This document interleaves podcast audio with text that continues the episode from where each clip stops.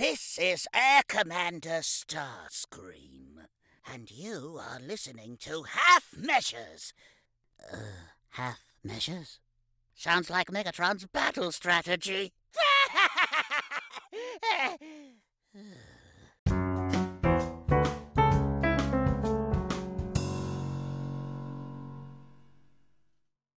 Kia ora and welcome to episode 99 of the Half Measures podcast.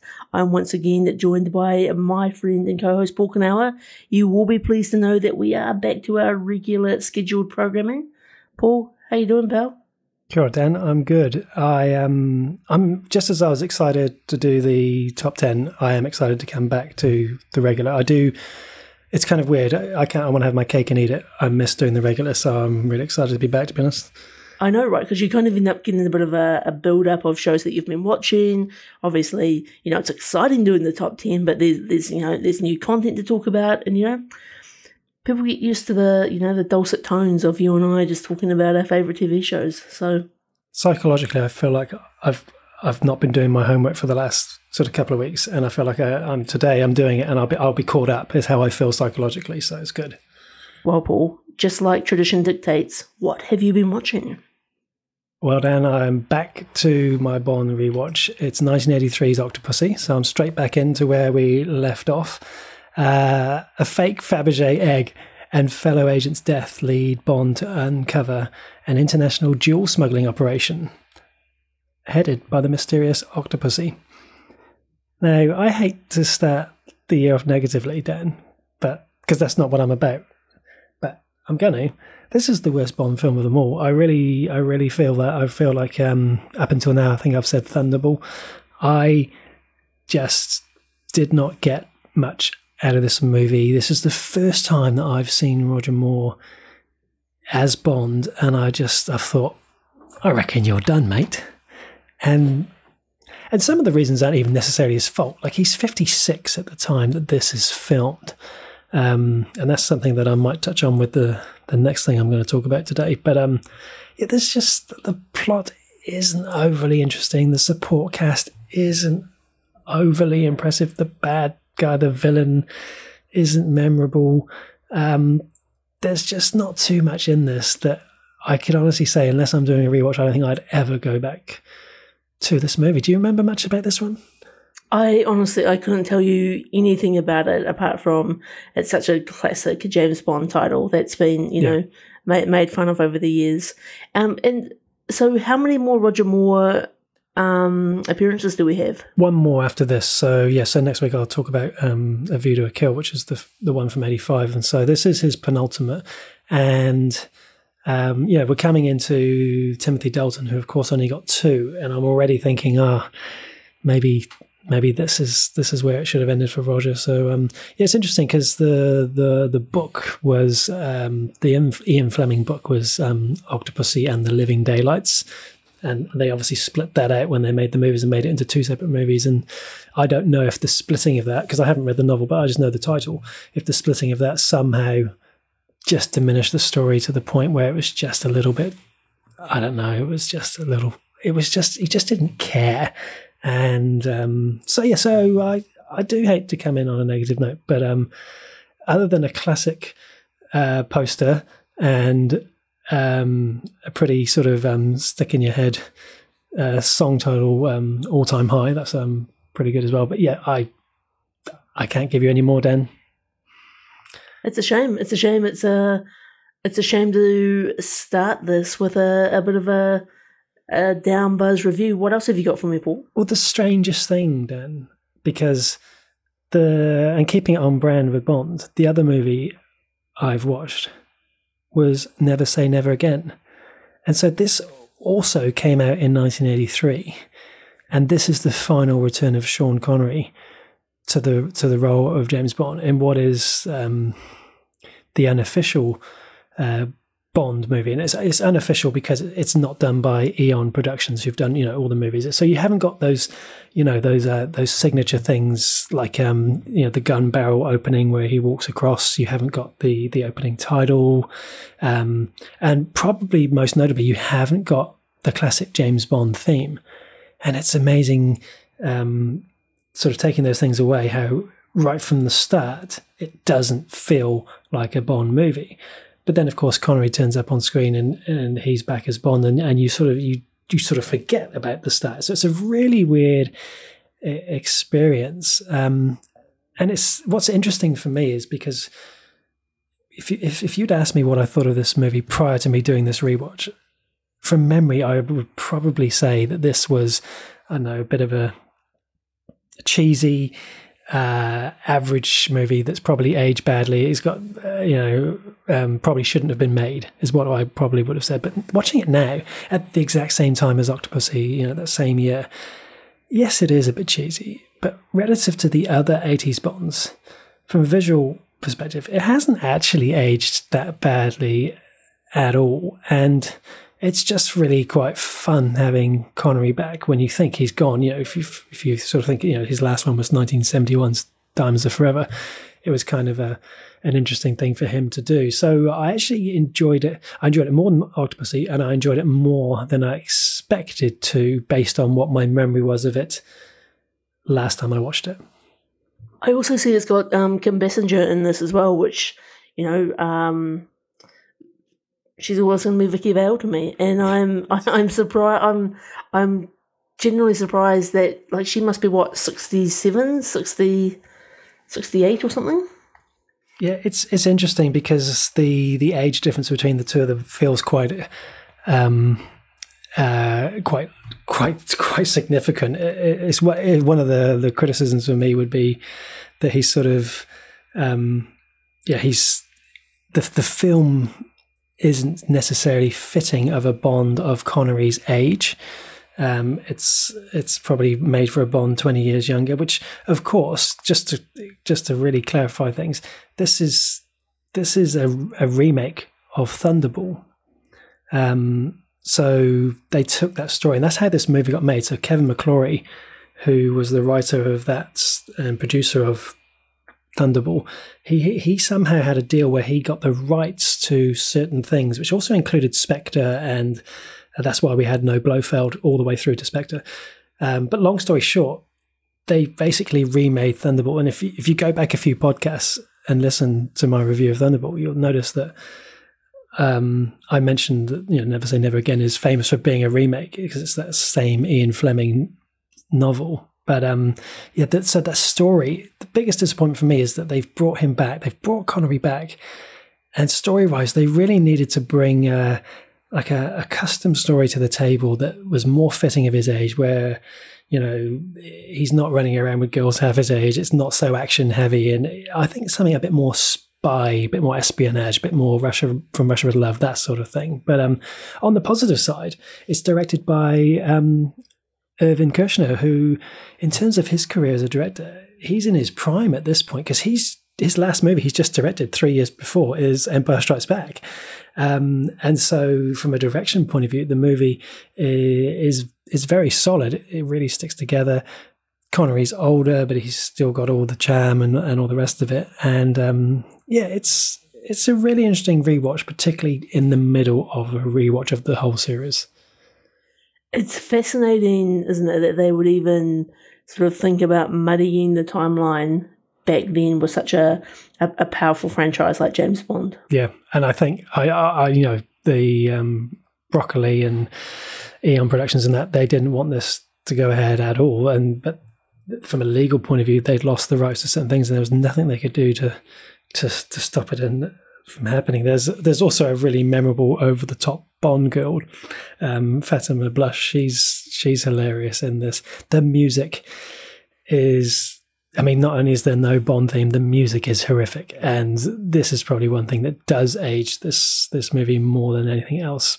But um, mm. a lot of fun, and yeah, it was. Uh, I think the intention was for him to come back for a few movies, but he decided not to go ahead and do any more, and so they they they hit, hit it on the head there at that point, probably just as I well. I think that's the thing, right? Like even though like with all uh, Daniel Craig, right? Like it wouldn't feel right to see him just appear in another movie, like all no. of a sudden. Like it's it's much better to kind of book in that experience and hand the hand the reins over to somebody else. Yeah, no, exactly right. So um, so yeah, so so never say never again, and uh, then the last thing before we talk about the other things we've watched together, I watched the the Harry Potter 20th anniversary Return to Hogwarts, um, which came out on HBO Max just after I think New Year's Day.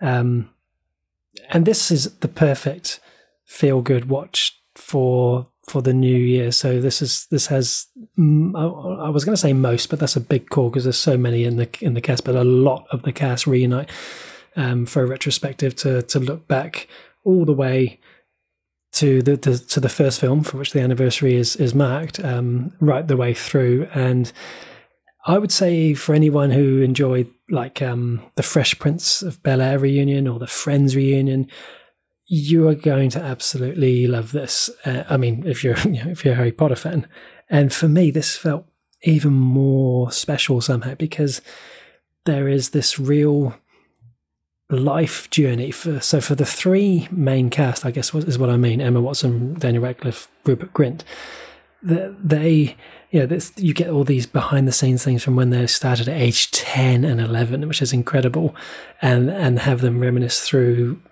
um, as adults because they've lived their whole teenage lives growing up acting in these movies. And so there is the most um, tangible, incredible, natural bond that I've ever seen between actors uh, that they obviously got over eight movies at such a you know such an important age. It's it's it's really wonderful watch.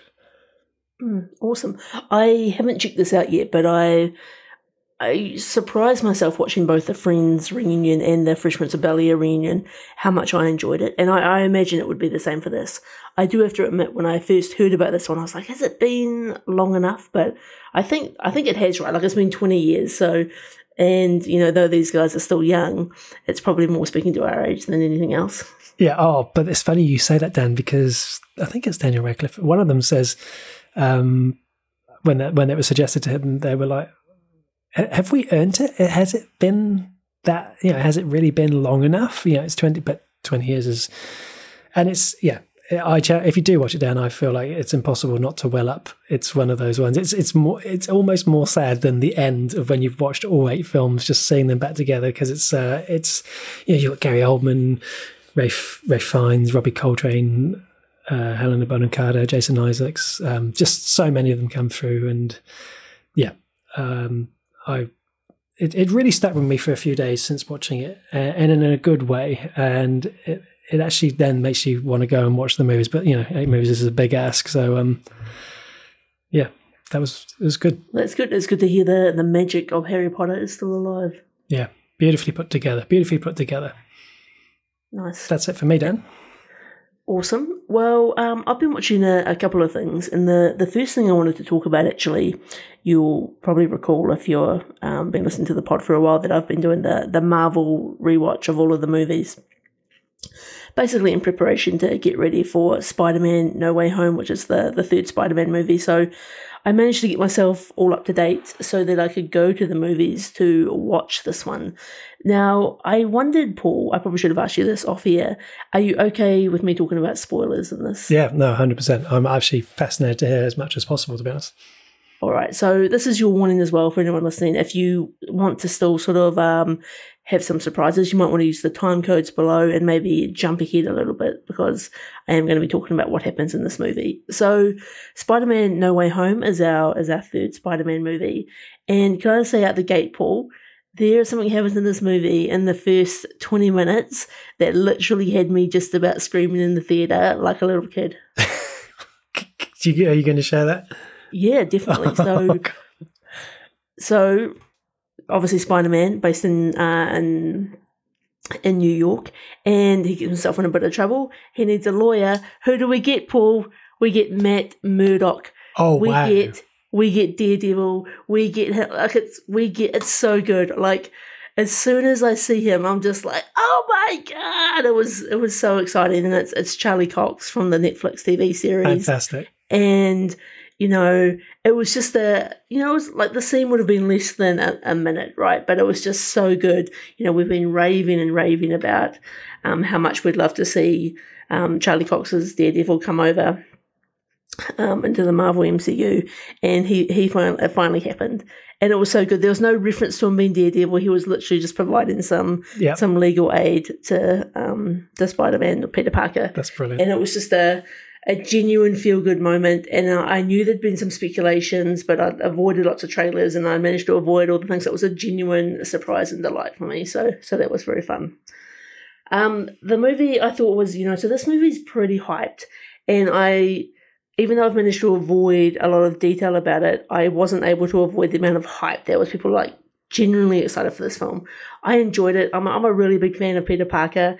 They um they bring in the the other Peter Parkers from the other Spider-Man movies. Mm. So you've got Tobey Maguire, Andrew Garfield, uh, and Tom Holland, and they all ultimately end up working together. You've got Doctor Strange in this movie. There's a, all these multiverses kind of coming together, which means all the sort of these different bad guys are coming in, like um, Doctor Octo Octavius. You've got um, William Dafoe as Norman Osborn, the Green Goblin. Like it's it's so it's such a, a huge coming together of pop culture from the last 20 years and they just sort of do this quite incredible job of sort of stitching all of the story together.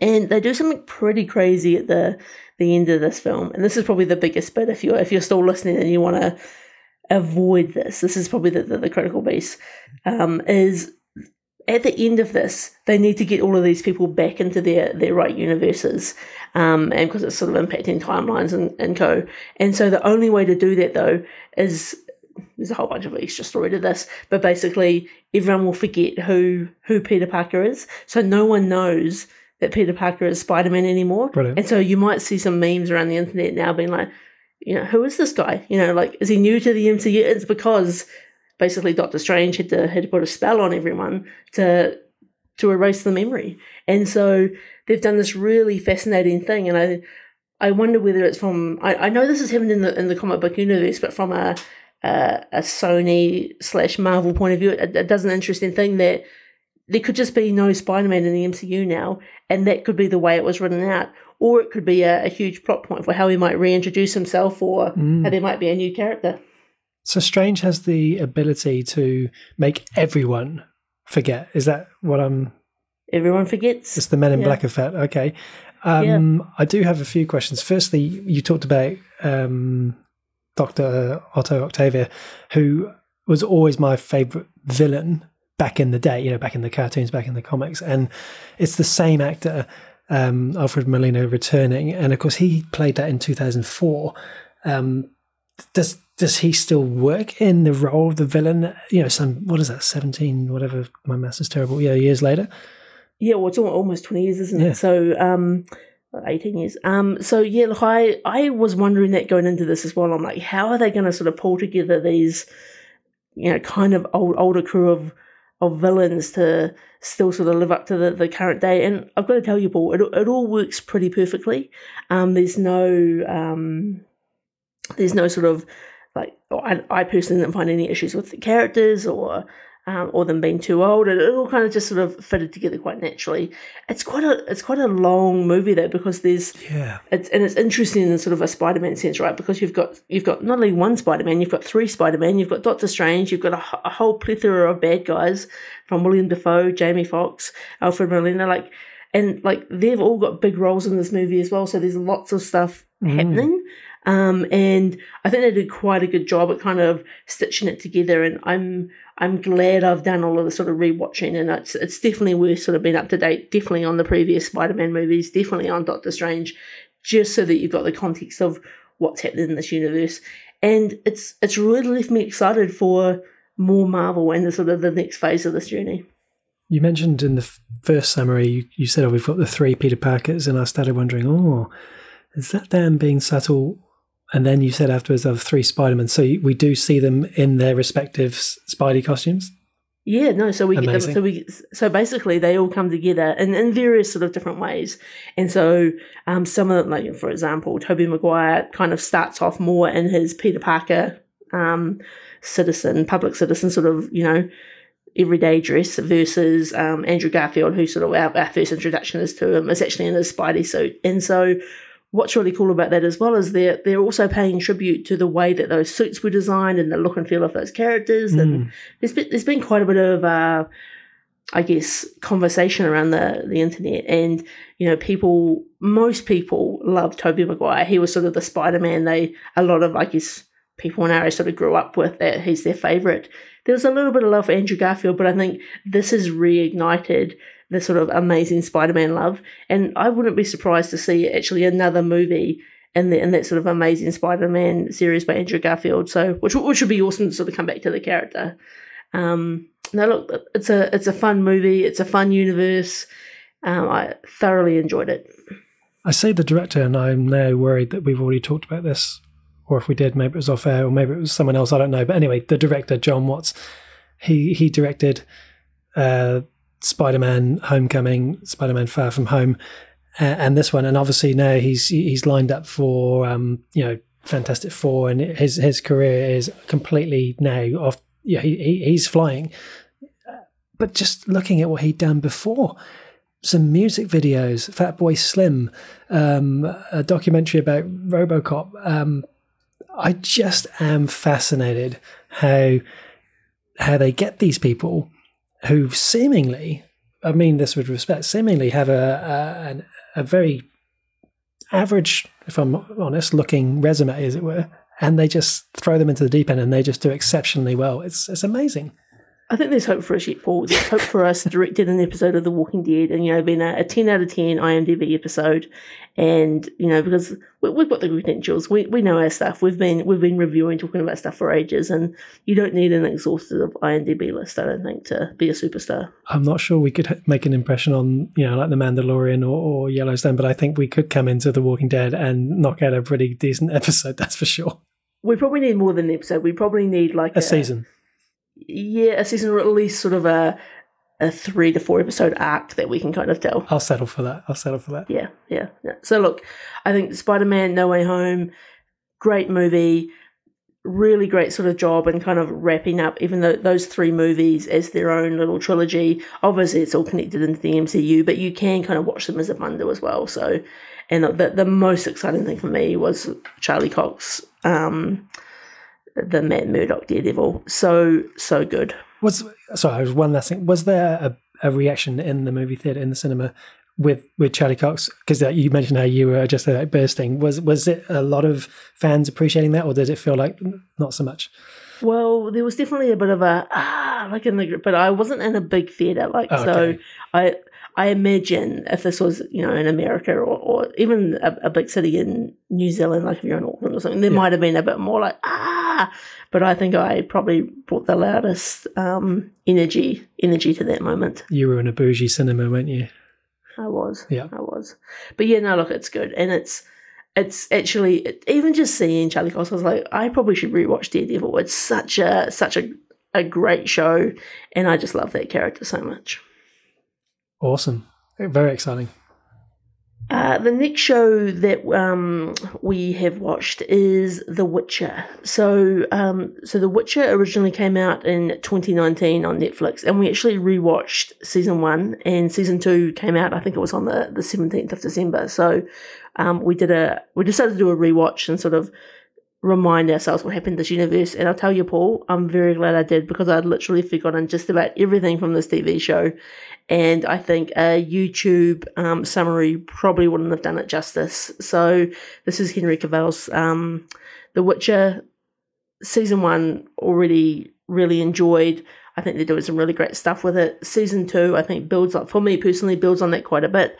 I haven't played the video game and I haven't read the books, and I know there's some people sort of mixed views on it, but I think as far as sort of um, fantasy, action, drama, it's it's got a lot going on, and I think when I, I remember watching the the first season and being unsure of um, Henry Cavill, especially recently seeing him as Superman, all of a sudden being this the, the medieval sort of The Witcher, but I, I think he's nailed it. He's he does such a fantastic job.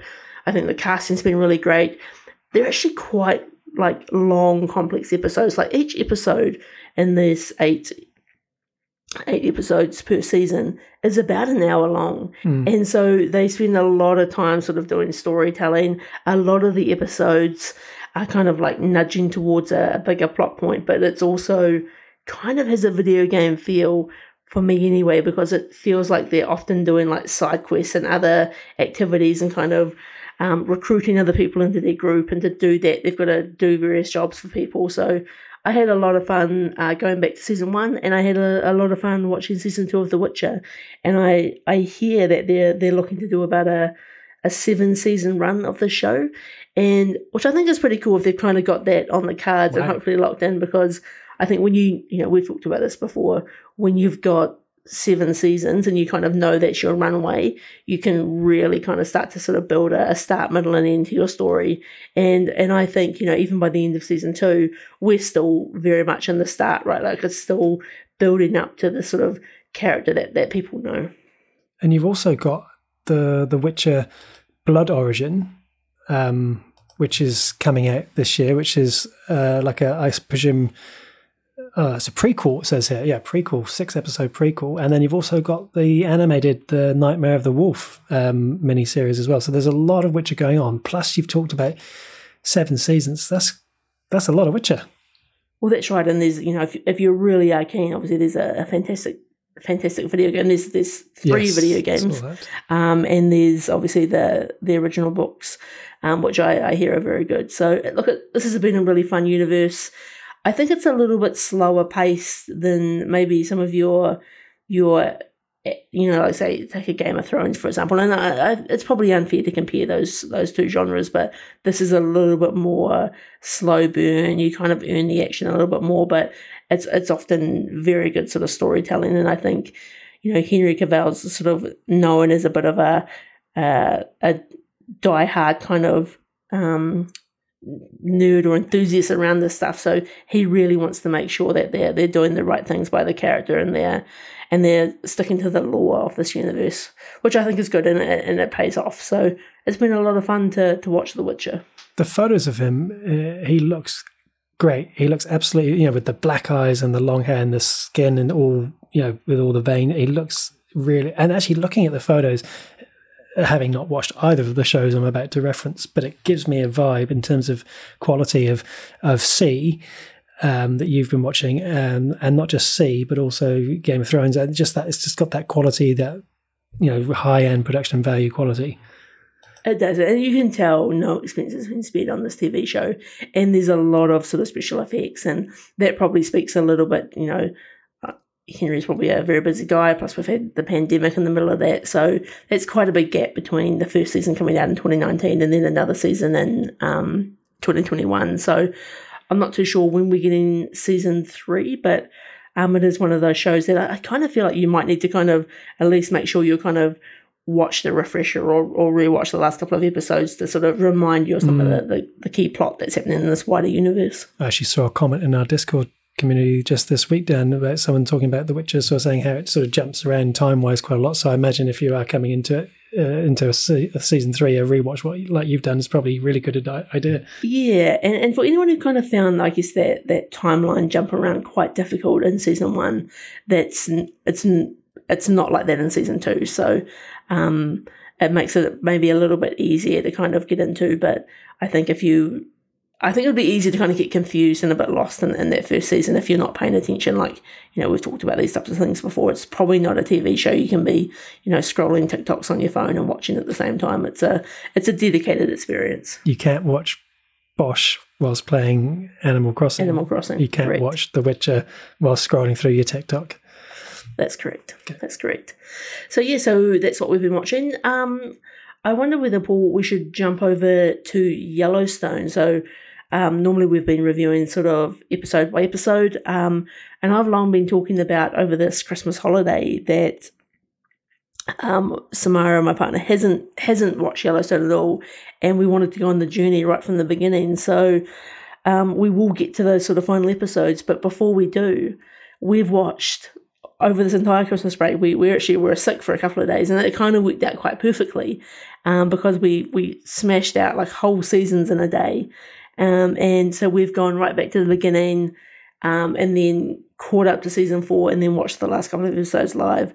And I'll tell you, Paul, I'm a I'm a raving fan about this TV show, and watching it again from the beginning, I was picking up new things. I'm still loving it just as much. I was excited for the big moments, even though I knew they were coming. But, you know, we talked about with season four, it was a little bit difficult because we watched it episode by episode. When you watch season four as a binge, no drama. This is this is a, a show that is, deserves to be binged.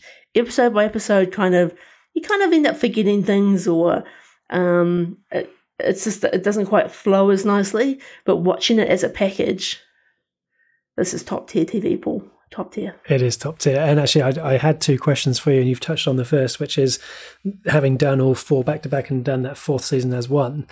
If you were to line up all four seasons, given how strongly we rated, you know, season two and three in particular, I, I guess. What's what's your in terms of oh yeah, that's that's the season, that's where it's peaked, or is it is there a line you can draw there? Uh, it's tough, right? Because I think what's interesting about this TV show, as you can kind of see in season one, it's a little bit more, you know, there's lots of drama and intense action that happens in the first season, but it's still quite contained. Like the, we don't, like the Cowboys are there, but they're not a, a key feature. It's more about the Duttons. And I think as the, each, each season goes on, um, you're getting more and more characters. You can tell the characters are getting more and more confident, like using the horses and, you know, like living and acting in those scenes. And I think for me, season three is probably still my favorite season. Mm-hmm. Um, I think just because that ending for season three was just such a, a dramatic thing to happen. And I think flowing straight into uh, the first sort of half an hour of um, episode one, season four, absolutely amazing. And I was saying to Samara, like, you are lucky because you haven't had to wait, like, you know, that's right, six or seven months for this to come out to find out what's happening. You're just like sort of rolling into these episodes, and there's no wait for you. And I'll tell you, I would have sort of said if I hadn't done this rewatch that season four was a bit more bitsy, but season four actually flowed a, a bit more for me mm. until those last couple of episodes. And I feel like there was kind of the obviously, and we'll get into this shortly. Um, a whole bunch of stuff happened with you know Beth and Rip and John and uh, and Summer and the, the Casey. There's, there's so much to talk about with those guys, but it does. I just I can't emphasize it enough. It just it flows nicely as a package, and I would almost be inclined if I could avoid all of the spoilers and the content mm. for season five to try to sort of build it up and do it in one hit because I think it, it just watches so much better. I love that. You must have the the theme song just the you know the theme music just stuck in your head after four seasons of that back to back. My the second question I was going to ask you because we talked about this um, when we were talking about the first season, and we always made reference to the fact that the first they did like a I forget if it was like a feature length episode or however they did the first episode or first few episodes. It was and it, I remember we always talked about it, it felt like it was really drawn out and it, it just like as as a new watcher you felt like where is this going as someone who's now watched all four seasons and loves it going back and seeing that first you know the, whatever that first episode is that we were referencing that must have felt a lot different and i imagine you appreciated it a whole lot more. Was that the case i think i did. I i did. And i so i was also watching this with my some of my family um, for season one and two. And i felt like i was having to say to them look just give it like yeah. you've got to give it this episode. And i kind of, you know, you're kind of looking around the room when you, you know, when you're hyping up a TV show, Yeah. you're looking around the room. Yeah. Like, is everyone enjoying it as much as I am? And I loved it even more because I, I knew what was coming and I knew the the character building that was happening. Um, but I still think it's a a slow episode for people to kind of get started in the show. And it's not kind of until episode two where you kind of start to sort of build up the tension and, and all the sort of craziness starts to happen. Um, I did.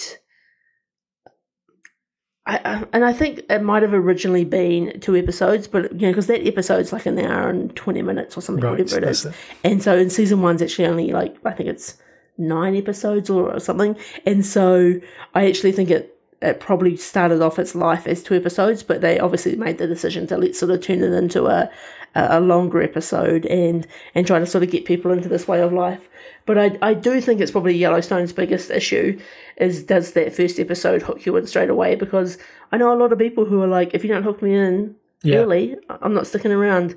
Um, but I've been dropping Yellowstone quotes everywhere I go. If you want to fight me, Paul, I'll fight you all goddamn day. And like, you know, I'm I've been texting my family. Whenever they text me, I'll be like, "Look, you got to live up.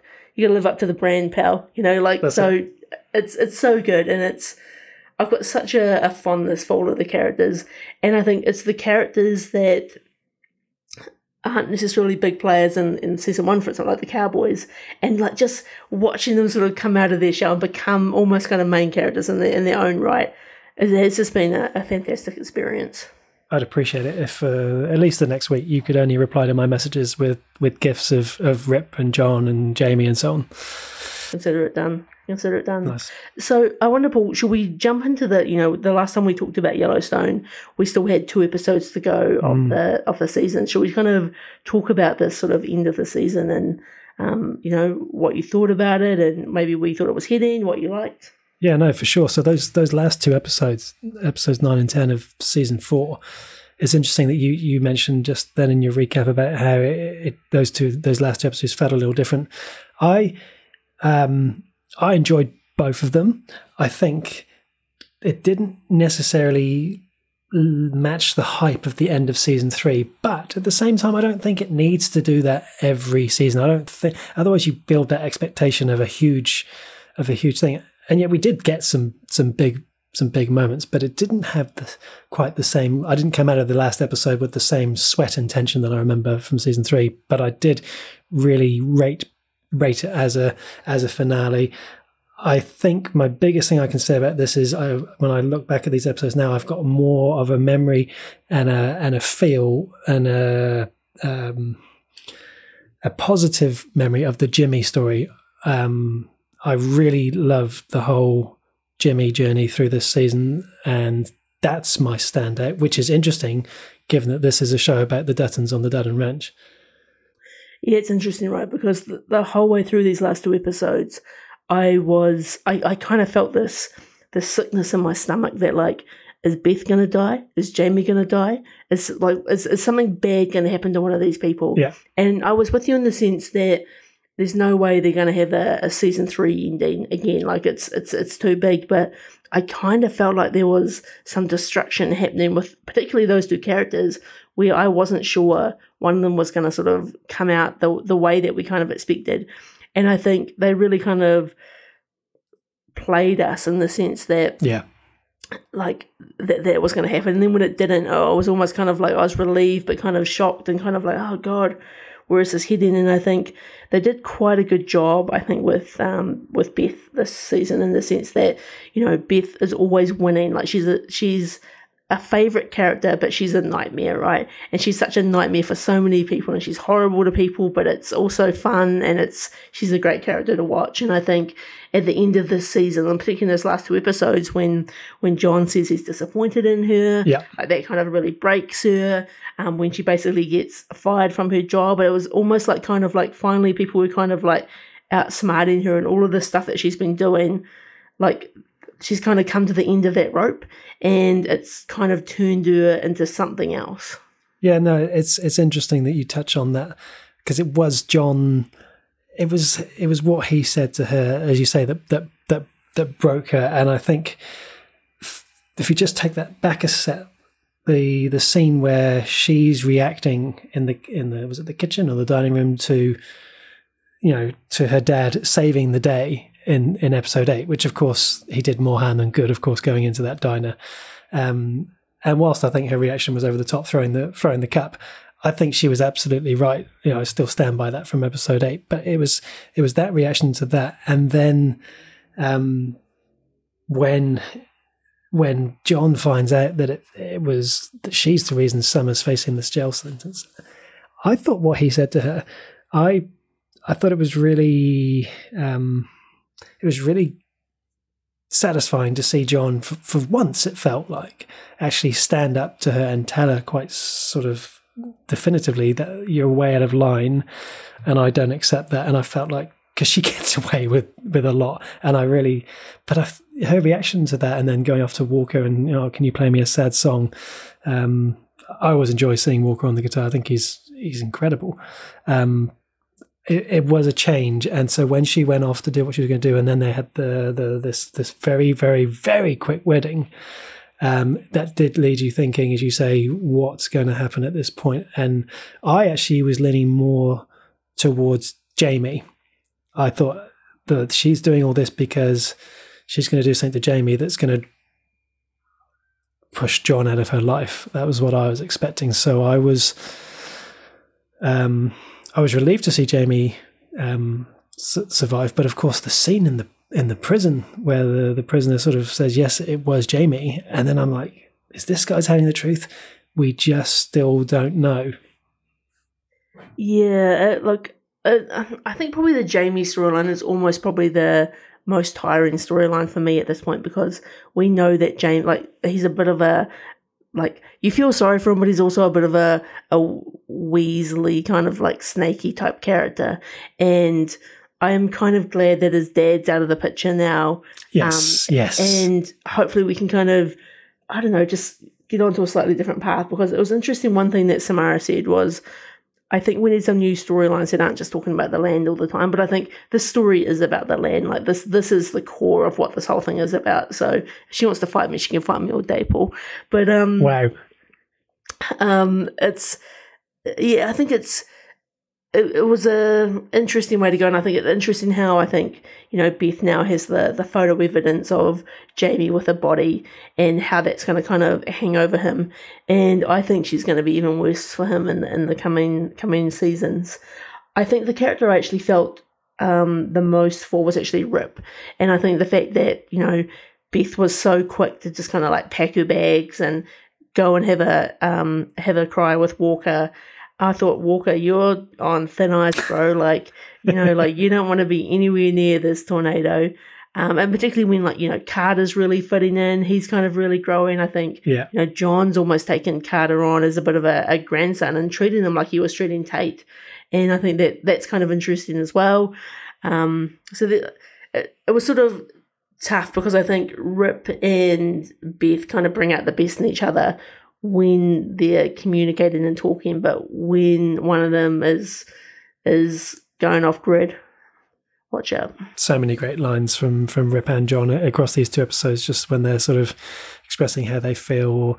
Like when John was talking to someone, and I forget who it was. He said there was talking about. Oh no, it was talking to Carter about what's fair, and John's like, let me tell you what fair is. And it's like, before he even says it, I'm like, I'm really paying attention because whatever he's going to say, I know is, is really going to make sense. And, you know, the way he describes it as it's, it's, it's when one, one person gets what they want and the other person doesn't. It's kind of, it's hard to argue with his definitions. The bunkhouse, Dan, there was some scenes you touched on Carter fitting in. Carter going into the bunkhouse and playing cards. That was fantastic. Also, the bunkhouse when uh, Jimmy brings back his fiancee those two scenes in the bunkhouse probably um, alongside the whole Jimmy narrative, that was those were the scene stealers for me across the episode. I love that banter. I love that energy in there. I love that Lloyd's now he seems to be back. Him and him and Rip clearly uh, are on great terms again, and I, I love that. That's I was worried there was going to be a dark ending for Lloyd, and it hasn't happened because he's he's the greatest.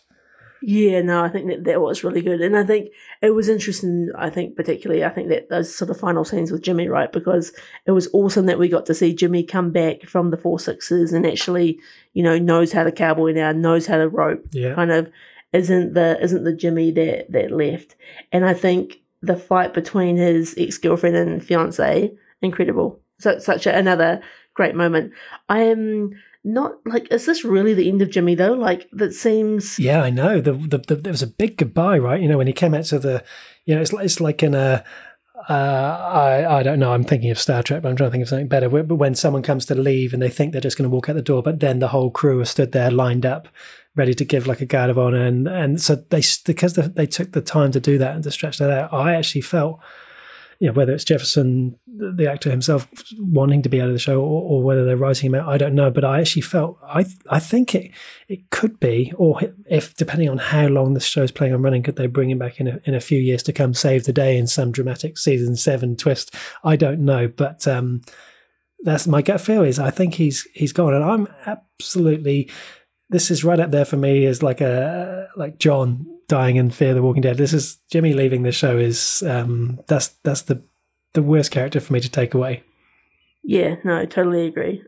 I think in the other interesting, I guess, turn of it, well, not turn of events, but I think interesting relationship between uh, John Dutton and Summer, the Mm. environmental terrorist. And I think what the show does a really good job of doing is kind of, and it plays quite a sort of, I think, an educator role. And I think, you know, there's scenes like when they sort of talk about Summer as an environmental terrorist and all the things that she's done, and they kind of tell it from a different angle. It's like, yeah, actually, you know, like these people, like you think you're just defending something, but actually you've done, you know, all of these things which, you know, according to the law aren't right. And I think they do quite a good job of kind of making you think differently about sort of everyday things you might hear or see. I see. I feel a little differently there because I don't disagree with what you're saying about how if when you look at it in the plain light of day and uh, sort of see the facts, but and I don't know much about law in the US, but I guess where I disagree is for the crimes that she has committed, life in prison. Oh yeah, That's- that's that's- that's, harsh. That's that's extraordinary. And then of course John going to see the judge. Never, you know, you, we always say, oh, you know, it's not what you know, it's who you know. The power of who you know can surely never be more powerful than when you know a judge. Because without John, she's definitely going to be doing life. And now it looks like part of season five, if we, if indeed we do get a season five, I presume we do, uh, will be the the jury trial. I'll tell you what I was worried about with that whole kind of like John using his favour to talk to the judge, is I thought that Beth was going to get herself in some type of legal trouble, and he was going to burn his favour on Summer and not be able to help Beth. I wouldn't have a problem with that. I feel like she needs to come to uh, some not not not a death, but some sort of grisly end. She needs to. She she's even when she walked out of the the job, you know, when she got fired, and she just w- walks past the guy. I've forgotten his name, and she's like, "Oh, you- you've been as boring as I'd expect you to be." It it doesn't matter who you are; you're going to get cut down in Yeah. in the, in the wrath of the tornado. Um, the judge, I, I I thought he was really really good in terms of an actor. I thought he really was believable. And when he sat back and he just sort of said, "Ah, I just don't know what world we're living behind for our kids," there was some real there was some real truths in there that um that, that just really came home. It was this, this these were the things that made this episode for me really really good without it necessarily having to be that dramatic finale that we often expect. I think too the the one other character I, I think would be worth talking about before we, we wrap this one up is like Casey had quite a Oh yeah, a low a low key role in the end of the season. I kind of felt like it, he was kind of put on the bench, and obviously we had you know him dealing with a lot of his demons, and he's got a lot of trauma, and he's been involved in, in lots of situations. But um, it was it kind of felt weird to me to have him kind of not being a protagonist in this whole whole story. Yeah, you're right because he is um, like in terms of credits, he's like second billing. You know, after Costner, he's he, he's like one of the the and yeah, he's. I don't know if it's because we've had so much story about him previously, but I feel like he needs a big arc to now go on. I feel like I I enjoyed the story. I, I love seeing uh, him with with with with Moses and with with Rainwater, and I. But um, there wasn't quite enough there. Maybe that's where it was lacking the punch. And I feel like him and I always forget the name of his partner. They, they need to come either they need to come back, yeah, Monica, come back to the ranch, or or that there needs to be something there. It was kind of like how a few episodes ago I sort of said, "Oh, you know, it's fine that Jimmy's down in Texas, but where's it going? What does it mean?" And now we know, and I felt it was a really powerful ending. But with Casey, I feel like, yeah, benching him is uh, it really makes. I think you've summed it up nicely. Mm. So look, I overall really enjoyed the season. Ended differently to how obviously season three, like in sort of different highs and lows.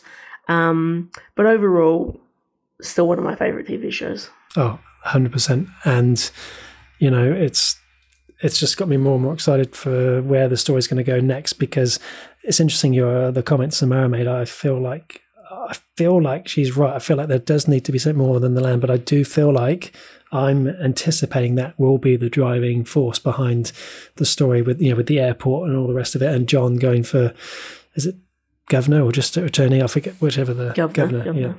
Yeah, well, I think that's the thing, right? Because I think it's always going to be about the land, but I think it's almost like different enemies because I think just always having that sort of somebody who's trying to get it. And because I think we, one thing we haven't really played out in the season is the fact that Jamie leased the land to the airport surely still impacts John's promise not to sell the land. And so it's it's interesting, isn't it? Very interesting. Very interesting. Oh well, that's uh, Yellowstone. You can still watch all four seasons on Neon here in New Zealand. Shall we jump on over to another new TV show that we haven't had a chance to talk about yet? Um, the Book of Boba Fett. Indeed. So this is one we've been looking forward to literally now for just over a year after we were given the teaser at the end of the season three of The Mandalorian. The legendary bounty hunter Boba Fett navigating the underworld of the galaxy uh, with uh, with mercenary Fennec Shand uh, returning to the sands of Tatooine to stake their claim on the territory formerly ruled by the deceased crime lord Jabba the Hutt. Uh, we have two episodes out so far. This one comes out on a Wednesday, which feels weird. I'm used to it being like a Friday thing, but hey, it's, it's a Wednesday thing. So we've had two episodes so far. Dan, I'm going to give the talking stick to you on this first. You know, I was I avoided all trailers on the show, Paul. I was like, I don't need Yes. to see the trailers. I love the Star Wars universe. I'm, I'm pretty committed to it, and I've been having a great time. I liked the season, sorry, episode two almost more than I liked episode one. Um, but I, I enjoyed them both, and I think what I'm enjoying with this TV show is I'm enjoying um, uh, getting a bit more of the the backstory and how things came to be. And I think, for example, like you know how Boba Fett got his gaffi stick and how he how they're, how they're made.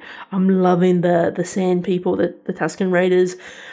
I'll tell you one thing. There's one thing I'm not sure about in this TV show, and I think Boba Fett in the Star Wars universe to date, apart from the Mandalorian, has been this amazing character who we know nothing about, and that's what's made him so awesome.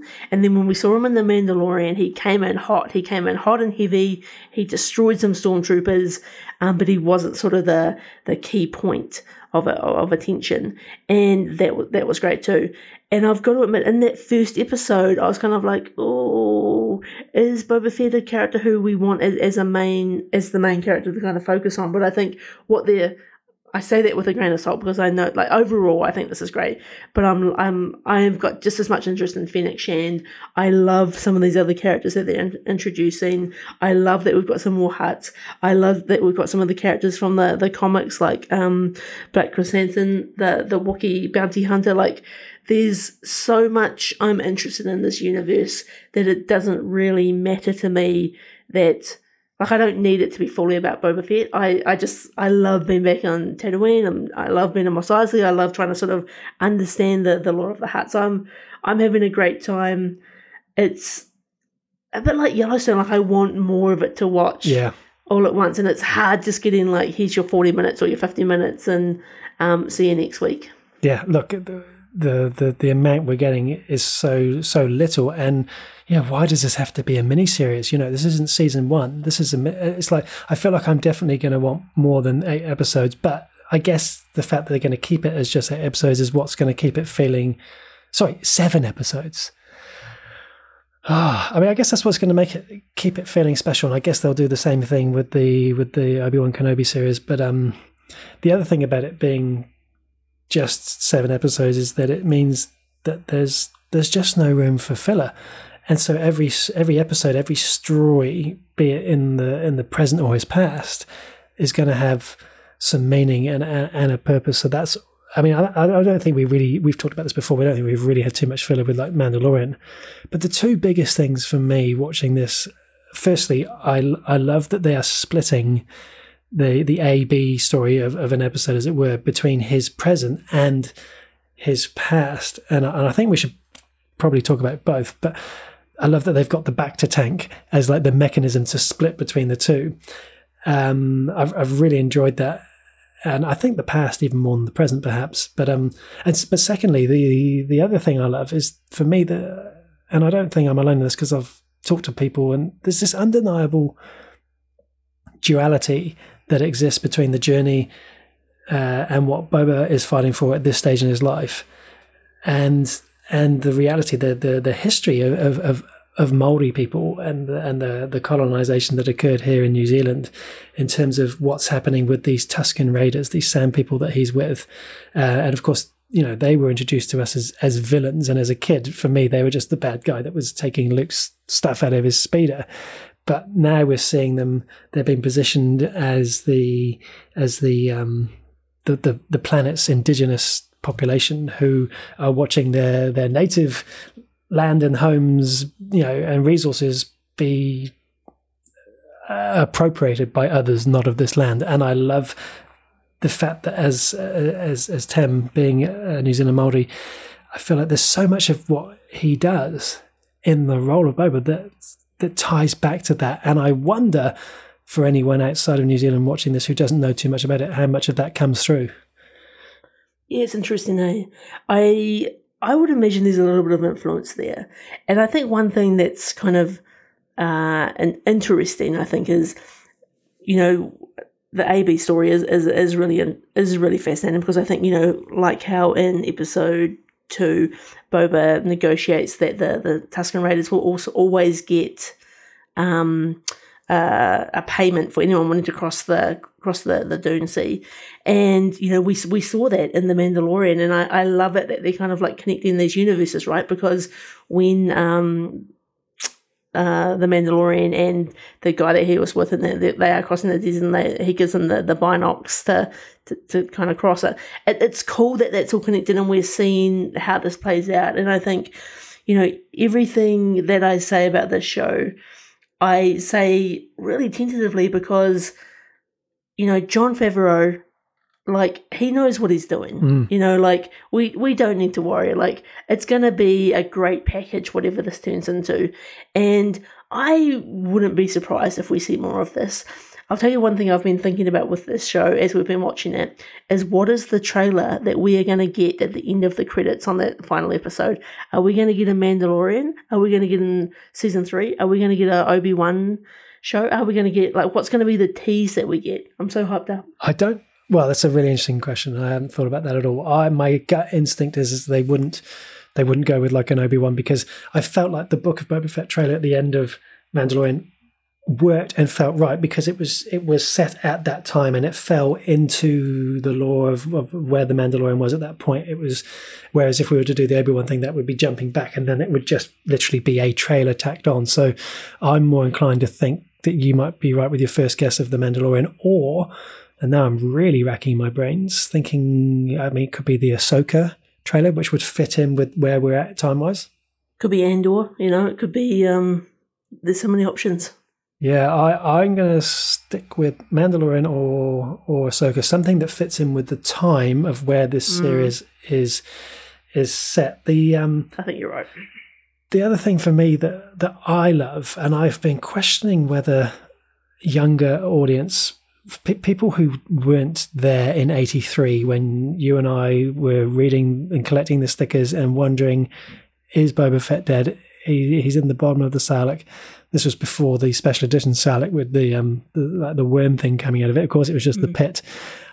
I love the time they are taking with this show, the fact that they are prepared to, um, at length, show how Boba is returning to to normality through becoming a part of this this tribe and finding his ways and all the time they spent carving out his what do you call it the the, oh, the gaffi yeah yeah and I just I don't think there's many shows that could afford to do that and I as as long term fans I'm soaking it all in and I'm wondering for a young audience if they care as much because because what you said before, it, read, it, sort of resonated with me. I, you know, I love Star Wars, but I was never a massive fan of Boba Fett. N- neither was I of the Mandalorian lore that came out of it. But now I'm just, I'm just loving the amount of time that they're prepared to spend to, to tell the stories. I feel like what I know, what I think about the the, the Sand People, the Tusken Raiders, is just completely blown out the water. I read a book that gave me that experience. But this is, of course, so much different seeing it on screen. And and yeah, I am just pleased that we have a, a New Zealand Maori as the lead on the world stage. I think my investment in this series is is is doubled by the fact that it's Tem. I, I will say right now, it is not it's not the Mandalorian. The Mandalorian is something a step up for me, but this is very special in its own right. Yeah, look, I, I think it's a it is a fascinating show, and I think you kind of have to make the decision, right? Like, do you like Boba Fett, for example, as the as a, a silent character where you kind of because that's the thing, right? Like, we've grown up for the last 35, 40 years. I think, like, you know, with our own stories about who Boba Fett is, right? Like, and like, you, you know, you've always been kind of sort of make up your own mind. Like, did he survive the Sarlacc pit? Like, um, he was like, how badass was he? Because we haven't known a lot about him apart from, you know, seeing a, a young Boba in the, the Clone War, animated Clone Wars.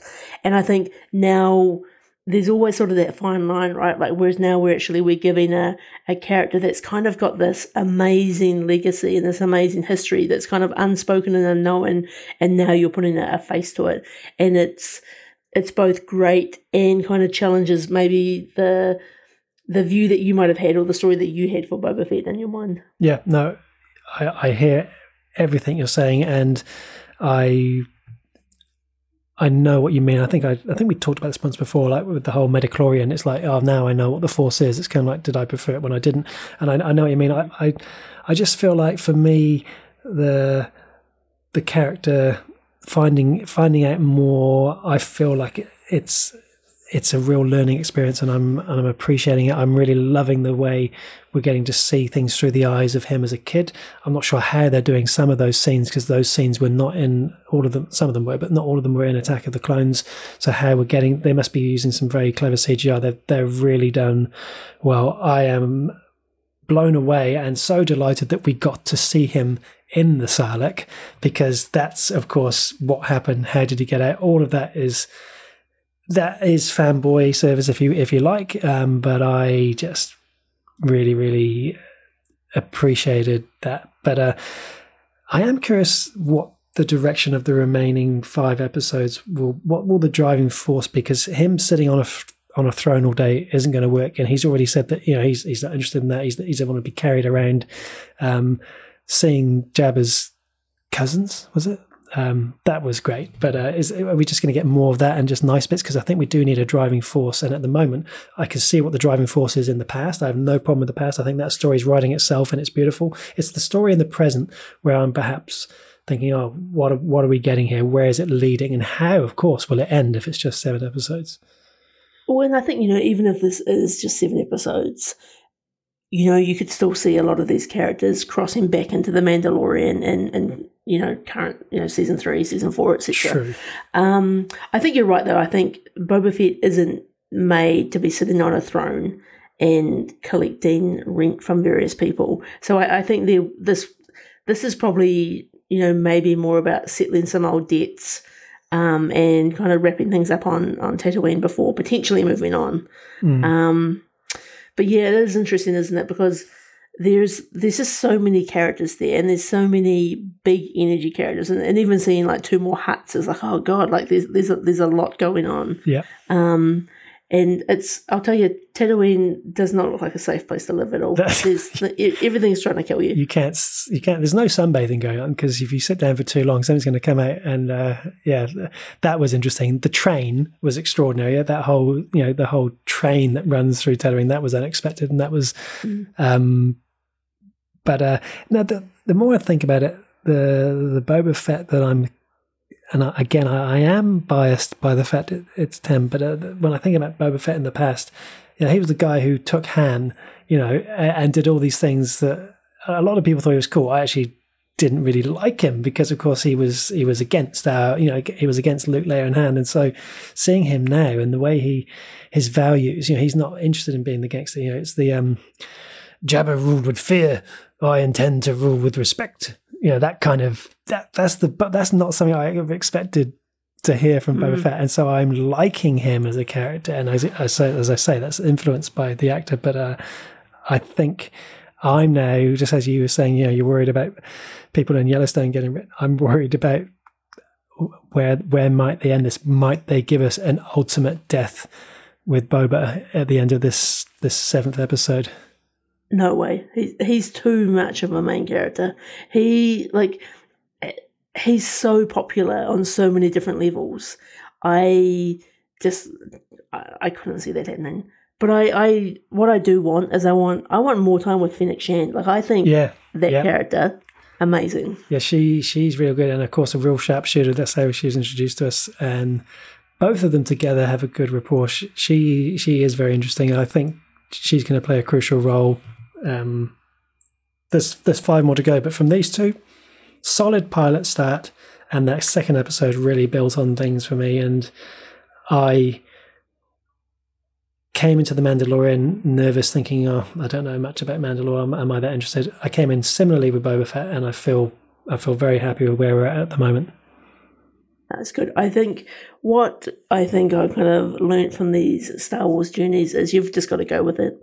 Like it's almost like the more you overthink it, the more you kind of either are setting yourself up for failure or to be let down, or it's almost just like just go with the journey and have a good time with it. And I think there's so much good Star Wars out there, even if it doesn't land the way you want it to. There's going to be something else there will, but I, I think I'm with you. This is this is going in a good direction for me. And of course, there's no Dave Filoni, and of course, I've trusted in Dave as you had, you know, through the through the Clone Wars, through Rebels, and this is this is Jon Favreau, and we've had Robert Rodriguez directing, and, and Dave Filoni's not in the he's not in the he's not in the scene at all. Excuse me, and I've underestimated um, Jon Favreau, and I, I don't mean this in, in Mandalorian. I mean before he came into Star Wars, for me, he was an actor who did uh, what am I going to say here? Adam Sandler type comedies, and I didn't know much more about him. And he has a brain. He is a very smart guy, and he writes supremely. Couldn't agree more. He and he's behind a lot of the Marvel stuff as well. Yeah. So it's like we're in safe hands. And I saw he was in the cast for No Way Home as well. Indeed, indeed. Um, Aunt May's uh, boyfriend. There you go. All right, so we'll be back, no doubt, talking about more Book of Boba Fett, which you can watch on Disney Plus at the moment, um, which comes out on Wednesdays. Shall we jump on over to our movie of the week? Indeed. So every week, except when we do specials, uh, Dan and I take it in turns to choose a movie and then watch and review it the following week. We post that movie in our Discord community so you can watch along with us. And this week, Dan, we are back and what have we got? This week, Paul, we are watching the 2020 movie The Courier. This is about a Cold War spy, Greville Wynn, and his Russian source try to put an end to the Cuban Missile Crisis. This um, is a, movie starring Benedict Cumberbatch, who has also been in another movie we recently just watched, The Power of the Dog. So great to see him back in our our movie watch list so soon. Hundred percent, yeah. Uh, what an extraordinary actor he is as well. Because yeah, we talked about the power of the dog and that incredible performance. You just saw him in as, as Doctor Strange, No Way Home. Um, he brought back the villain of Khan in Star Trek, uh, Imitation Game, uh, Sherlock. Sherlock Holmes. I mean, he. We we should do a peak performance on this guy because this is a because this is a movie that I don't know about you, but for me, I until I saw when I was scrolling through Neon looking for oh, what should we watch, I hadn't heard of this movie. And yet I've come away with this movie going, this is one of his best movies ever. And that's saying something for this guy. I thought he was absolutely superb in in the role of um, of, of Greville Wynn. Yeah, look, I think so. The basic premise of this film is so um, the, the Cuban Missile Crisis is kind of, of happening. Um, the Americans and MI6 are basically looking to find someone who's not in the any way sort of associated with military intelligence who can sort of who already travels um, around Europe, who they can potentially go and start some business in Moscow and then sort of start trading some information.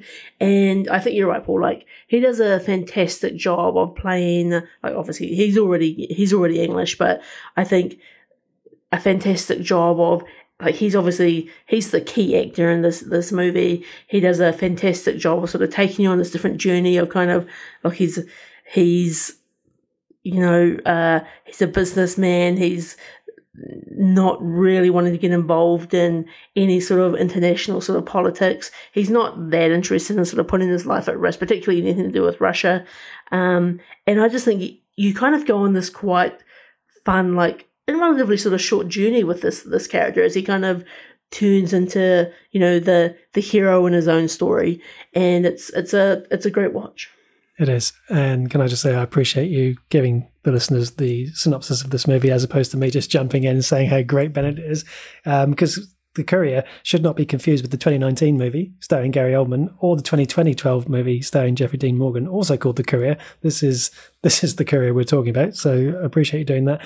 Um, he he does play that part so well. It's um, I, I thought um, I thought the movie was paced really well. So, um, you know, like the uh, the Secret Service, they approach him and sort of say, "We want you to do this thing," and within five minutes of that, he pretty much arrives in Moscow with a, a big jacket on. So they didn't drag that out, and they covered a fair bit of of ground. And yeah, I, I mean, I don't know if I've watched too many Bond films recently, but it gave me a lot of Bond vibes as well. But of course, the tension here is, as you said, he's he's a businessman, he's a salesman being asked to do this job. He's not a, a trained commander, the elite of the elite, um, and so that that sort of anxiety plays out really well. And he, his relationship with his his wife and the the, the, the Russian um, sourced. Um, I thought he handled all of those things so well, and then just jumping to the prison scene, then the weight loss. Talk about method. Like that's like Robert De Niro, Christian Bale. I actually looked it up. He he lost over twenty pounds, so like ten kg. It's incredible. Yeah, look, they're, they're all fantastic scenes. I'll tell you one of my, my favourite scenes in this, which was a little bit of fun, is when he gets home from work and his he just sits down in his, his chair. It's the sixties. So he just, you know, walks in, dinner, dinner on, dinner already, and the phone rings. His wife answers it, and she's like, "And it's for you." And he's like, "I'm in my chair. I've already sat down." Like it's I I want that. I. I want to find. It's like if I'm in my chair, that's it. I've made it. It's like it's like in a board game. You've got to a certain point, and no one can touch yeah. you now. It's like I'm, I'm already in my chair. Yeah, no one can get to me. Um, yeah. yeah, there's nothing worse than the sound of the doorbell or the phone ringing at that point when yeah. you're in the chair and you've pressed play on Yellowstone. We um, we often talk about uh, on the podcast, Paul, movies to watch with your parents, and I actually think this would be one of the, those good ones, right? Oh because, yeah, definitely. You know, like you talked about, like the, the pace is there, the storytelling's good. It's actually an interesting story. You're actually, you know, you're learning about um, an actual historical event, which I think, you know, like you say, hasn't been widely publicized as a, a, a new movie coming out. It's kind of just sort of gone under the radar a little bit, but I, I think it's, it's definitely one to check out. Yeah, there's been a few like this, which have been real life stories that have sort of, um, you know, sort of just snuck up and surprised us. And of course, having at the end um, the actual Greville Wynn, the footage of him after he was, you know, sort of safe. I, I always love seeing that sort of thing. We, have talked before about the power of a true story. Um, shout out also to um, Rachel Brosnahan, who I haven't seen since House of Cards, and I thought she was she was really good as the intelligence contact as well. And I felt that everyone in their place in this movie was absolutely um, spot on. Dominic Cooke uh, as the director, I thought was absolutely you know fantastic as well. I've I've never seen any of his work before. I thought everything was was this this was much better than I thought it might be. Yeah, I agree with you. I kind of came into this a little bit like it'll probably be okay. But I walked away having had a, a, really great time and recommended one to watch. And of course, you know, Benedict Cumberbatch has done. He's done a few intelligence movies. You know, he did Tinker Tailor Soldier Spy. Then he he did the uh, the uh, Imitation Game, and I like both those movies. And I, I I would put this one right up with those with those two. Um, so so yeah, I would. This gets a definite recommendation from me. Um, I would. I'm going to go three guns for me for this one. Yeah, I'd go. I'd go three guns. It's a solid three guns. Yeah. Um, it's a movie like you probably don't need to watch again after you've seen it, but you'll you'll have a great time uh, in the process. So Dan, if the New Zealand Security Intelligence Service approached you, and actually let's say let's say the CIA or MI6, as it just sounds way more exciting, and they you know they ask you to to, take, to carry on a mission and, and to to take something across the border to a place, you know, would you accept this mission? You know, knowing that you couldn't tell your fiance anything about it as well, would you would you be up for that sort of thing if someone approached you? Look, I think uh, you know, for in, in the context of this movie, it's for love and country. You know, it's That's it. it, it, it's got to be done. And I think, look, if MI6 approached me, I'd definitely be interested. How cool would that be? I, I'd do it, but there's no way I'd keep it a secret. I would literally blurt it out as soon as I got home with excitement to die, and I'd be like, Yeah. "Oh, I'm, not Yeah. going to be like James Bond." Uh, I would be the worst. I would be really. I would be like Mr. Bean in the role. That's what I would be like. It'd be horrific. You literally, you you've been given your first assignment. You turn up in a tuxedo. That's you've, you've got. Fully. it's just like a day meeting. Uh, all right, I'll take us on over to the news desk game. Indeed. Let's go.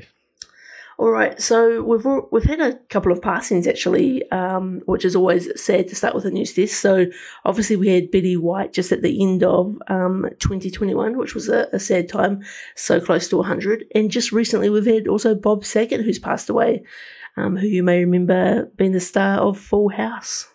Really sad. It always seems to happen so close to the start of a new year. I always feel like that's something that happens every year. It's awful. It's it's not good. It's not good. Uh, on to more positive things. So the Cobra Kai creators have plans for at least six seasons of this show. I like that. At least six Praise be. seasons. I love that. Blessed be the fruit. That's that's good news. Uh, I see there's also a little bit of news around a new Battlestar Galactica movie, which is being created in a shared universe with a also a reboot of the Battlestar Galactica TV show. Did you know about this, Paul? Dan, I love it when you bring me news that I don't know about, so that you get a live reaction out of me because I, I am, I felt the hairs on the back of my neck uh, just at the mention of Battlestar. But are you saying tying into the TV series, the existing series? No, so they're so they're reboot. So they're, Oh, they're doing a new series. Oh my well, goodness. it's- actually, let's use the word rebooting lightly. They are making a new Battlestar Galactica TV series, and they are making a movie that will tie into the same universe. Oh. So. Yeah, it's not necessarily the same characters, but there's more stories they want to tell in that universe, which I think is you and I are both huge Battlestar fans, Oh, and I think that's massive. that's very exciting. This, this, that is that is top ten of all time for me. That's how good it is. Um, so we've talked quite a bit about Spider-Man: No Way Home uh, in this um, podcast, and so the director of of that um, series of Star Wars movies is actually going to produce the Final Destination reboot. So Oh. I don't know if you're ever a fan of those movies. A Um, bit of fun. Eh? I, I sort of feel like they were like uh, late '90s, early 2000s. They were kind of like great, sort of like fun horror movies. But uh, yeah, a, a reboot is in store. And then final bit of news, I just wanted to run through a couple of the, the Golden Globes uh, 2022 winners. I'm not going to go through through all, all categories. So it's already quite a long podcast, but we're really we're really going for it Yeah, today. So, Best Motion Picture Drama, Power of the Dog. We reviewed it here on the pod. Best TV Series Drama, Succession. Um, Best Director for a Motion Picture, Jane Campion, The Power of the Dog. Uh, what else have we got here? Um, Best Motion Picture, Musical or Comedy, West Side Story. Uh, anything else of interest here? Best uh, Best Actor in a Motion Picture, Will Smith for King Richard. Haven't seen that one yet. Um, best original score motion picture, Hans Zimmer for Dune. I'd definitely give that a, a shout out. That's a fantastic um, score. Best original song for a motion picture, No Time to Die, Paul. Best original song for a motion picture, Great Times. Um, we've also got best actor in a motion picture, musical or comedy. We've got Andrew Garfield in Tick Tick Boom. I'm not going to go through the the wider list. It's it's kind of a, it's a it's you know goes goes on for years, but um, go and check out who those winners are. Always a, a great source for movies um, and TV shows to both keep an eye out for. What I, what I love about the ones you did read out is I had noted down two specific names that I wanted to mention. I thought, oh, Dan's going to cover this off now, and I nearly deleted it off of my notes. Um, Michael Keaton, best actor in a drama series for Dopesick, um, and and Jane Campion for Power of the Dog, which you, you did you did mention. Michael Keaton, also news, is back as Batman for the Batgirl movie. So he's not just coming back for Flash; he's coming for the Batgirl movie as well. I feel like there's so much Keaton going on right now, and I, for one, think that that is absolutely great news. Uh, that was the only other thing I that I had was yeah the Golden Globe stuff and the fact that Ricky Gervais's um, season three of Afterlife is out just a few hours after this podcast goes live uh, on Friday the fourteenth. So you and I have watched both seasons. Season two, we I think we did like half an episode dedicated to it because it was just that good. I can't wait to talk about Afterlife season three with you, Dan. It's going to be awesome. And, you know, we were hoping for a season three because, you know, often there's Yeah. only two seasons of the Ricky Gervais um, TV shows. So I imagine get your um, get your tissues ready for a, another sad sad time with Afterlife. For sure, for sure. And really, as you say, it's going to be really interesting to see how a third season goes because uh, he he has, as you said, always been about the two seasons. That's all I have, Dan. Um, we do have a a few things here in the mailbag because we haven't done a mailbag for the last two podcast specials. So I'm going to talk quick because uh, there are some things I do want to, um, you know, do want to to mention. So a couple of comments that go back to uh, a couple of episodes ago on our Alien quadrilogy review. Um, we had a Geek Girl review from Australia. Um, she doesn't agree with our thoughts on Alien 3. She thinks it's the best movie of the four, which is interesting because I remember coming out of the cinema uh, from Alien 3. I was, I was a lot younger in 92, but I just remember thinking, oh, this is incredible. I remember having such a good vibe, but um, on reflection, I don't feel that now. Um, Paddy from County Kerry, Ireland, uh, he also has a spot, a soft spot, sorry, uh, for number three because he says, "Who doesn't love a load of Cockneys playing chase with an alien?" Um, that's fair enough. Uh, Megan from Auckland asked. Um, uh, if we're not going to include Alien versus Predator, um, do we have to include Alien Resurrection, um, which she referred to as a pile of garbage? And I think the I think the answer is yes, we do have to because it's 100 percent canon. But yeah, as we said in the podcast, um, it is definitely the weakest of the of the four. Um, and then last week, then we had our top 10 TV uh, shows of 2021 podcast, and we had a few people get involved here. We had um, Sir Bruce Gray uh, from Scotland. He gave us his his top 10 in no particular order Succession, Ted Lasso, Only Mil- Murders in the Building, Hawkeye, Manhunt, Star Trek Lower Decks, The Outlaws, The Flight Attendant, Unforgotten, and The Nevers. Uh, I'm looking at that list. I'm definitely most keen to see Unforgotten season four, which is coming to New Zealand. I'm a big fan of the first three seasons. Um, so thanks for that list of 10 there, Bruce. Um, there's a couple in there that we definitely agree with made our lists.